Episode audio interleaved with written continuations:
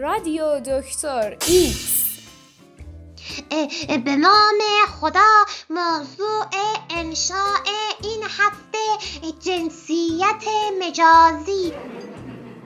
امروز بحث جنسیت یکم پیچیده. بچه به دنیا میومد بود پسر بود نبود نبود. الان دیگه بود و نبودش مهم نیست کل هم یه زمانی حرمت داشت. هر جنسی هم مزایای خودشو داره بالاخره. الانم که همه می‌خوان از مزایای جنس مخالف هم استفاده کنن. یعنی پسر موها رو مش ابروها سوزنی دماغ عمل واخ و واخ و واخ آقا دوست داره خوشگل شه توجه جلب کنه.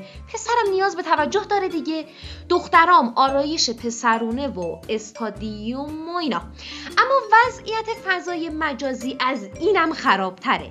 دختر باشی داری Clash بازی می‌کنی با لول پنج. تو بهترین clan عضوت می‌کنن. دختر که باشی reply و report و follow دختر باشی دورت همیشه پره. دختر باشی یعنی آموزش مجانی مجازی همه چی.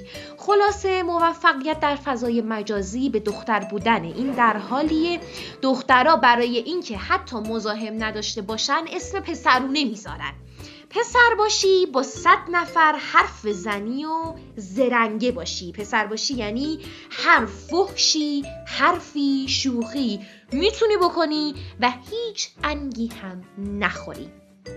پس دوست عزیز تا ندیدی از نزدیک عاشق نشو که البته این مرزم داره جابجا میشه به تا زیر یک سقف نرفتی. عاشق نشو.